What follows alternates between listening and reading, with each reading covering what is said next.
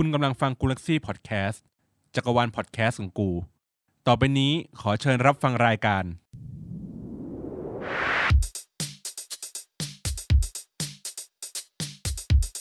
อัปทูกูอัปทูเดต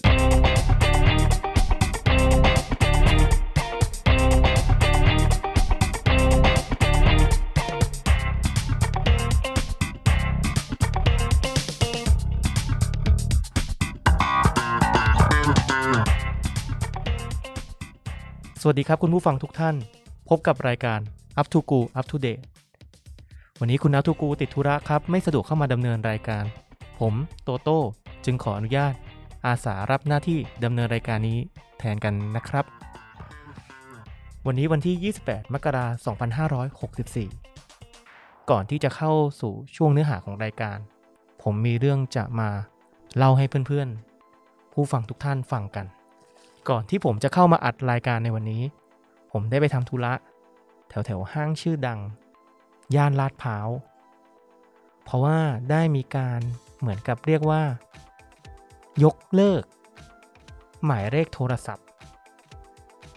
คือไม่ใช่ว่าเครือข่ายเขาไม่ดีนะ เพียงแต่ว่าผมอะต้องการลดโปรโมชั่นลง คือถ้าพูดง่ายๆ เหมือนกับว่าเซฟค่าใช้จ่าย เหมือนช่วงเนี้ยอะไรที่เราประหยัดได้ เราก็ควรประหยัดกัน ใช่ไหมครับ และอีกอย่าง เราก็เหมือนกับว่า อยู่กับบ้าน และอยู่กับที่ทำงานซะมากกว่า ไม่ค่อยได้ออกไปไหน เพราะฉะนั้น สัญญาณโทรศัพท์ที่ใช้ ก็น่าจะเป็นสัญญาณ Wi-Fi เป็นหลัก ก็เลยคิดว่า ขอไปปรับโปรโมชั่น เพื่อลดรายจ่ายละกัน แต่สิ่งที่จะมาเล่าให้คุณผู้ฟังนะครับ ไม่ใช่การประหยัด แต่เป็นการที่เราจะต้องเสียเวลา ในการไปจัดเปลี่ยนโปรโมชั่น ที่ศูนย์บริการของเขานั่นเอง คือผมแปลกใจเหมือนกันนะ ว่ารู้สึกว่าทำไมมันต้องใช้เวลาในการตรวจสอบอะไรหลาย ๆ อย่าง ค่อนข้างที่จะนาน เนื่องจากต้องบอกว่าผมอะเป็นลูกค้าที่ใช้บริการของทางเครือข่ายนี้มาตลอด เลยเหมือนกับจะมีบริการหลาย ๆ อย่าง เยอะพอสมควรตั้งแต่อินเทอร์เน็ต โทรทัศน์ รวมไปถึงโทรศัพท์มือถือ ที่ใช้อยู่หลาย ๆ เบอร์ คุณผู้ฟังน่าจะพอเดาออกได้แล้วเนาะว่าศูนย์บริการที่ผมใช้ มันเป็นเครือข่ายอะไร แต่เราก็จะไม่พูดพาดพิง หรือเอ่ยชื่อของเขาออกมา เพียงแต่ว่า จะมาเล่าให้เพื่อน ๆ ฟังเฉย ๆ กับเหตุการณ์ที่ผมต้องประสบพบเจอกัน คือเอาเป็นง่าย ๆ แค่รู้สึกว่าทุกอย่างมันอยู่ในระบบ แต่ทำไมยังต้องใช้ เวลาในการตรวจสอบ ค่อนข้างที่จะนานพอสมควร ก็เลยทำให้เหมือนเสียสุขภาพจิตเนาะอาจจะทำให้เราเสียสุขภาพจิตอะ่ะเพราะว่าเราต้องเสียเวลากับการรอ คือแน่นอนอะ่ะอย่างแรกที่เราเสียแน่ ๆเลยอะ่ะคือเสียเงินค่าที่จอดรถเพิ่ม เพราะว่าตามปกติแล้วตามห้างเนี่ยมันจะเสียค่าที่จอดรถ ชั่วโมงแรกน่าจะเป็นแบบฟรีไอเราก็คาดหวังว่าเราไม่ได้ทำธุระอะไร เราไม่ได้ไปเดินเล่นอะไร เราคิดว่าเราไปแค่ชั่วโมงเดียวไปเปลี่ยนโปรโมชั่น ก็น่าจะเสร็จเรียบร้อย ผลปรากฏว่า เสียเวลามากกว่าที่เราคิด คือตอนแรกเราไม่ได้สนใจเรื่องเวลา แต่เรารู้สึกแค่ว่ามันนาน แต่พอเอารถออกจากที่จอดรถ โดนเรียกเก็บเงิน ในเม็ดเงิน ที่น่าตกใจคือตกใจเพราะว่ารู้สึกว่า เฮ้ย เราจอดแป๊บเดียวเองนะทำไมเราเสียค่าจอดรถขนาดนี้ แต่มันก็เกิดขึ้นได้นะครับเลยอยากให้คุณผู้ฟังลอง คิดตามดูว่าถ้าเรามีธุระ หรือเราต้องวางแผนที่จะทำอะไรต่อ อยากให้คุณผู้ฟัง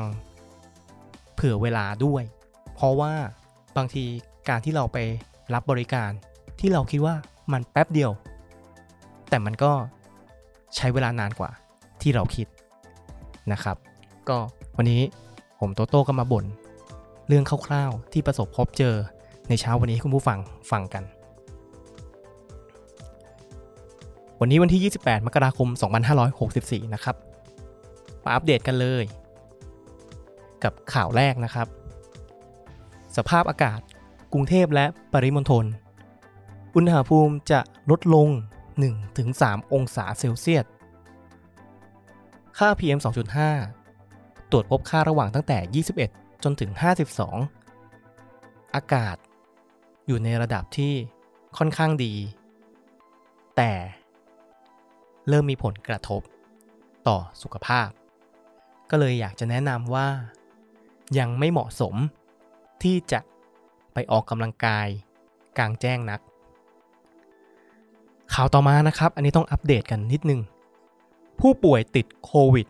ปิดบังไทม์ไลน์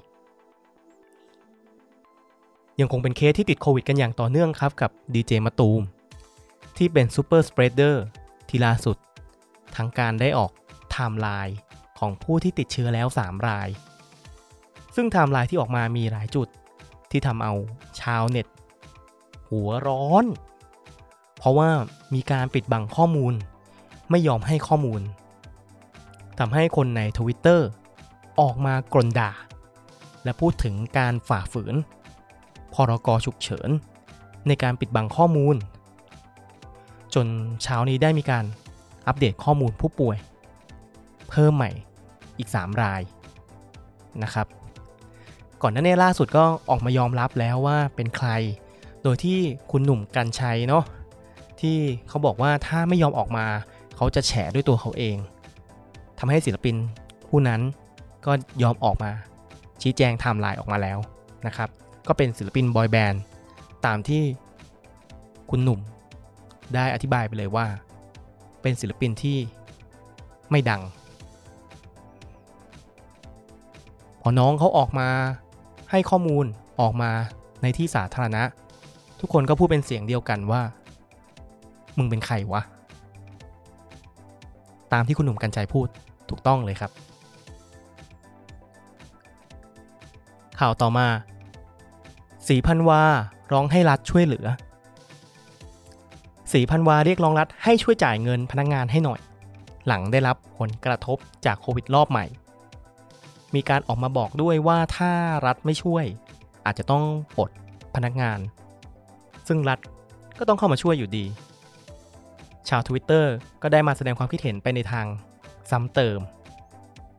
บางคนก็ได้บอกว่า ไม่มีผู้ประกอบการโรงแรมไหน ได้รับการเยียวยาหรอก แล้วสี่พันวาจะมาเรียกร้องอะไร เนื่องจากก่อนหน้านี้ทางเจ้าของได้ออกมาด่าม็อบประชาธิปไตย จนเกิดกระแสแฮชแท็กที่ว่า แบรนด์สี่พันวา แล้วเขาอะเคยพูดว่า ไม่สนใจคนกลุ่มนี้อยู่แล้วแหละ เพราะว่าไม่ใช่ลูกค้าของเขา ตอนนี้ก็เลยเหมือนกับว่าเริ่มมีผลกระทบ กับเจ้าตัวเขาเองแล้ว ก็ต่างกรรมต่างวาระเนาะสร้างอะไรไว้ก็รับผลกรรมนั้นไปข่าวต่อมา ฝรั่งทุกคน ไม่ได้สอนภาษาอังกฤษได้ เฮ้ย อันเนี้ย อันเนี้ยต้องลองฟังดู มีผู้ใช้ Twitter Account k i k o s a m a k ได้ออกมาทวิตว่า ฝรั่งทุกคนไม่ได้สอนภาษาอังกฤษได้ คือต่อให้พูดมาตั้งแต่เกิด ไม่ได้แปลว่าจะรู้แบบ academic level ภาษาอื่นเหมือนกัน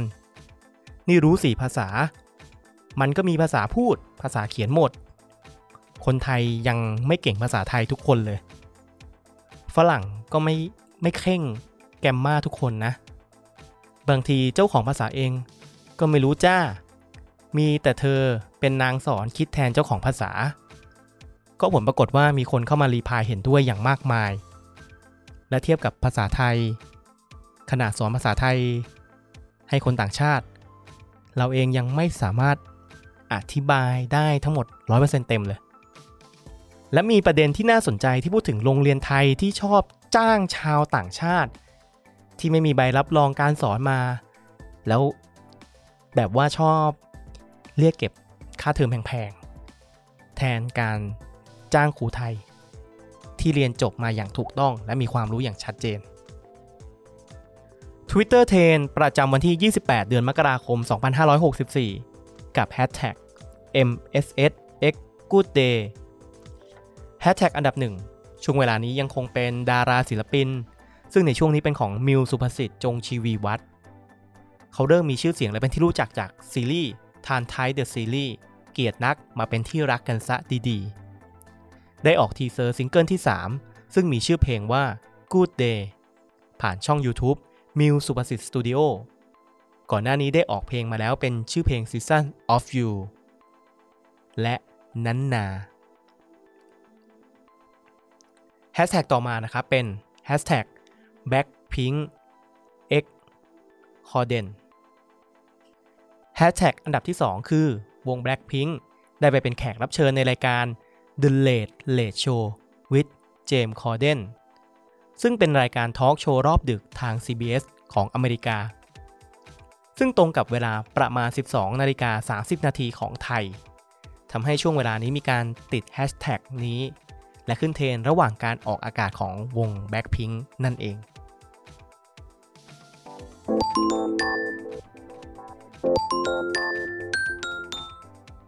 ดราม่าเรียกเงินเบี้ยยังชีพผู้สูงอายุคืน ช่วงสัปดาห์ที่ผ่านมาหลังจากมีข่าวยายวัย 89 ปี ถูกเรียกเก็บเบี้ยผู้สูงอายุย้อนหลังเป็นเวลา 10 ปี เป็นเงินจำนวน 84,400 บาท พร้อมดอกเบี้ย เพราะว่ามันเป็นการจ่ายที่ซ้ำซ้อน หลังจากข่าวดังกล่าวได้ออกมา ก็มีผู้ใช้ Twitter มาแสดงความเห็นใจกับคุณยายคนดังกล่าว และยังได้ตั้งข้อสงสัยเกี่ยวกับการทำงานของหน่วยงานราชการ ที่มีความบกพร่อง และเป็นการโยนภาระให้กับ ประชาชนหรือไม่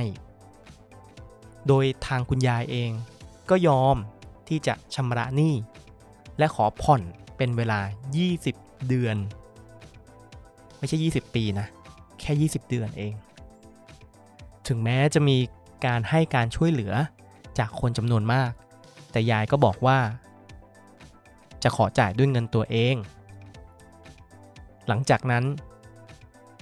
ก็ยังมีอีกหลายเคส ตามมา ที่มีการเรียกเก็บเงินผู้สูงอายุคืน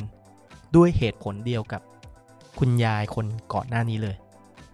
ทำให้ Twitter นะครับ กลับมาเดือดอีกครั้ง และจวกไปที่การทำงานของระบบราชการอย่างหนัก Account at daily with YIBO ทวิตว่า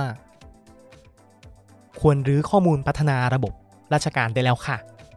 ผิดพลาดซ้ำๆ เหมือนไม่มีประสิทธิภาพในการทำงานเลย มันแต่ค่อยๆปรับ ค่อยๆเปลี่ยน ตอนนี้ล้าหลังยิ่งกว่าประเทศเพื่อนบ้านแล้วค่ะ อายค่ะ และมีคนมาทวิตบอกสรุปแล้ว ความผิดพลาดครั้งนี้ มันเป็นความผิดพลาดของใคร ยังไม่สามารถหาคนที่ทำผิดได้ ก็คงปล่อยเงียบไปเหมือนเดิม ไม่มีผู้รับผิดชอบ ดราม่านี้ยังคงไม่จบลงง่ายๆ เพราะว่ายังมีผู้สูงอายุอีกหลายรายนะครับ ที่ออกมาร้องเรียนเพิ่มมากขึ้น และนี่คือเรื่องราวที่เกิดขึ้นในวันที่ 28 มกราคม 2564 รอบตั้งแต่ช่วงเช้าถึงเที่ยงเที่ยงของวันนี้ครับ หวังว่าจะได้รับประโยชน์จากการรับฟัง และเข้าใจข่าวสารที่เกิดขึ้นใน Twitter ขอให้วันนี้เป็นวันที่มีความสุขของทุกๆท่านครับ สวัสดีครับ